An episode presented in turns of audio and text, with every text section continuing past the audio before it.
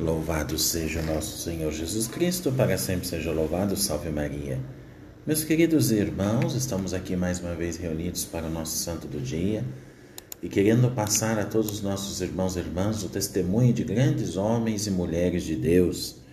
Hoje nos encontramos nesse dia 19 de agosto e o dia de hoje pertence todo a Ele, né? sobretudo aos educadores e missionários populares porque tem como patrono o grande santo São João Eudes, da congregação do Oratório.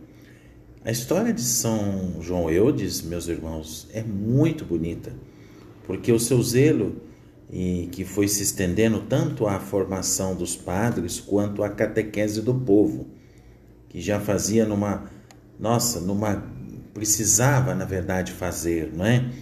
É, e infelizmente naquele período a ignorância religiosa era total, total. Por isso que ele fundou a congregação dos eudistas para promover os estudos e a formação espiritual dos sacerdotes, até intelectual, mas sofreu calúnias e perseguições de toda sorte.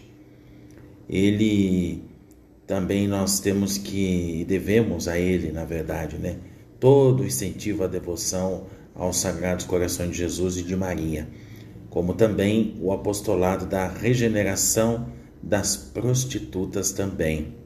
Ele morreu no ano de 1680 e foi declarado santo em 1925. Em seu memorial deixou referência a 110 missões, cada uma delas durava ao menos seis semanas.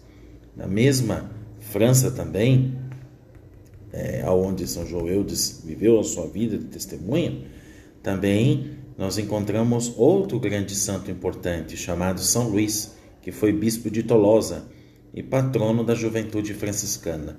Sendo um príncipe, não quiseram que ele abraçasse a pobreza franciscana e obrigando-no a aceitar o episcopado aos 23 anos. Veja, bem jovem ficou bispo. E foi um bispo jovem santo que viveu no século XIII. Mas ainda na França, vamos lembrar o abade cisterciense do século XII, São Guéric, que antes de ser abade, fora cônego da catedral. Depois, partindo da França, vamos a Roma, onde recordamos São Sisto III, que foi papa do século V. E, por fim, na Espanha, o bem-aventurado Ezequiel Moreno El Díaz, falecido no início desse século né, e beatificado pelo Papa Paulo VI em 1975. Foi agostiniano e bispo, sendo originário da família de família muito humilde.